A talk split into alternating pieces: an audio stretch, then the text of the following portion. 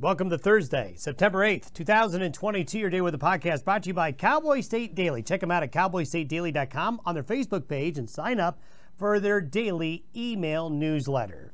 Well, folks, we're about ready to finally do this.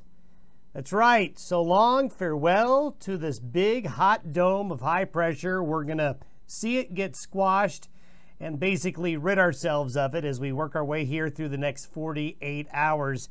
A lot of folks tired of the heat. Some areas of the West have had the hottest temperatures of the season over the last seven days. But the pattern that's been responsible for this ridge of high pressure is going to break down significantly. As you can see, we still have the high pressure right on top of us right now, but see how it's getting squished? Getting squished by this cold front right here, and as this high pressure builds into the Gulf of Alaska, that causes the jet stream to dip and things begin to change rather remarkably.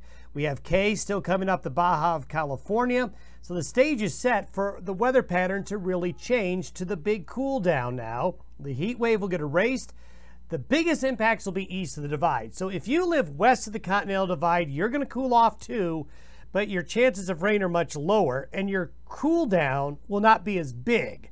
But this gets everybody. But east of the divide, Upslope will develop. The front range of Montana, the front range of Wyoming, and the front range of Colorado will be socked in with low clouds, the coolest temperatures, and the best chance of rain.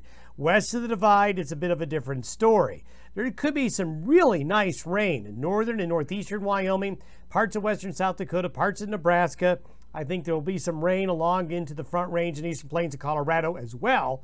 And we still see snow in the higher mountains. And again, it's the Bighorn Mountains of Wyoming that have the best chance of seeing some snow. But with the Wind Rivers, the Yellowstone Mountains, even maybe the southern mountains of the state we'll see a few flakes of snow out of this front. Now there will be a like a rubber band, kind of a spring back in temperatures back up Sunday and Monday, but we're not going to go back to where we are now. In fact, it's a lot more of a moderate weather pattern next week. We could even the middle to the end of next week into next weekend have a little bit of shower activity around, and temperatures aren't going to be nearly as hot. So I think we'll be able to put this big heat wave to bed here over the next 24 hours. Satellite photo shows Kay up the Baja there of California and headed this way. It'll be weakening to a tropical storm, then a depression before coming up to near Southern California, then curving west like this later on. Up north here, well, you can see some cloudiness associated with that front. This is an infrared shot overnight. And what I want to show you here, you don't see many clouds, do you? But you see the blue up here, these patches of blue? These are low stratus clouds forming along the colder air right here overnight. That front now is making its way further south and is pushing into those areas right there. And you can see that uh, this frontal system by tomorrow is really going to have a big push south into the area and the high pressure ridge, that big red area, is just all of a sudden gone. And as we go into that 24 to 48 hour period from tonight through Saturday night, that blue arrow just represents all the cold air that's going to get pushed into the region. As of uh, 6 o'clock this morning, this is where basically the front was.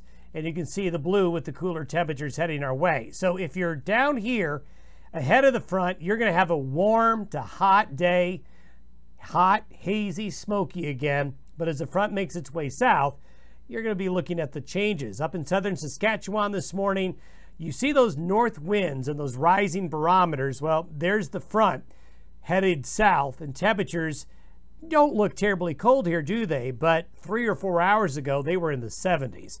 So the cold front is marching south. By 6 o'clock tonight, the front should basically be through all of Montana, through the northern parts of Wyoming, and basically near the Lusk to Douglas, Riverton, Casper areas will be the extent of where the temperature change will be the most significant. This is by noon tomorrow. By noon tomorrow, the front is past Interstate 70 and pushing further south. You can see it now also. The colder air is spilling over the divide into southwestern Wyoming, back into Utah, while the western slope of Colorado kind of holds back the heat another hot day in California.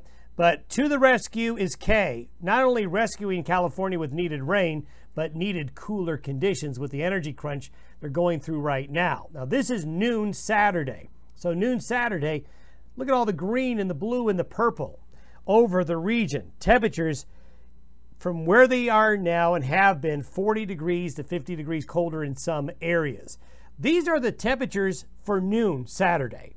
So this is what the temperature for noon Saturday looks like. These are not low temperatures. This is how much it's going to cool off across the region. And this is the precipitation forecast through Sunday evening. And you can see along and east of the divide is where the best precipitation is. That's where the upslope will be. That's where the best chance for rain will be. Not as much here in southwestern Wyoming or the Wasatch Front or northwest Colorado, as they're just going to be cut off from the moisture there. And then here's the remains of Kay heading up into Southern California. Confidence now is very high that this is going to happen. Las Vegas, a situation. Western areas of Arizona, a situation to watch out for. And to focus in a little bit more closely into the region, you can see the northeast counties of Wyoming going to do really well in terms of picking up just a nice, steady rain. Not as much, unfortunately, here in parts of the Bighorn Basin, and wish we'd get some moisture back here. Although next week, I do see this area getting wet. Northwest Colorado and the Wasatch of Utah as well. Snowfall, yep, anywhere you see gray, there could be some flakes of snow. As you get into the purple and the blues, is where the accumulations of snow will be possible. Look at this Laramie Peak. Laramie Peak could have a little white on it by Saturday morning.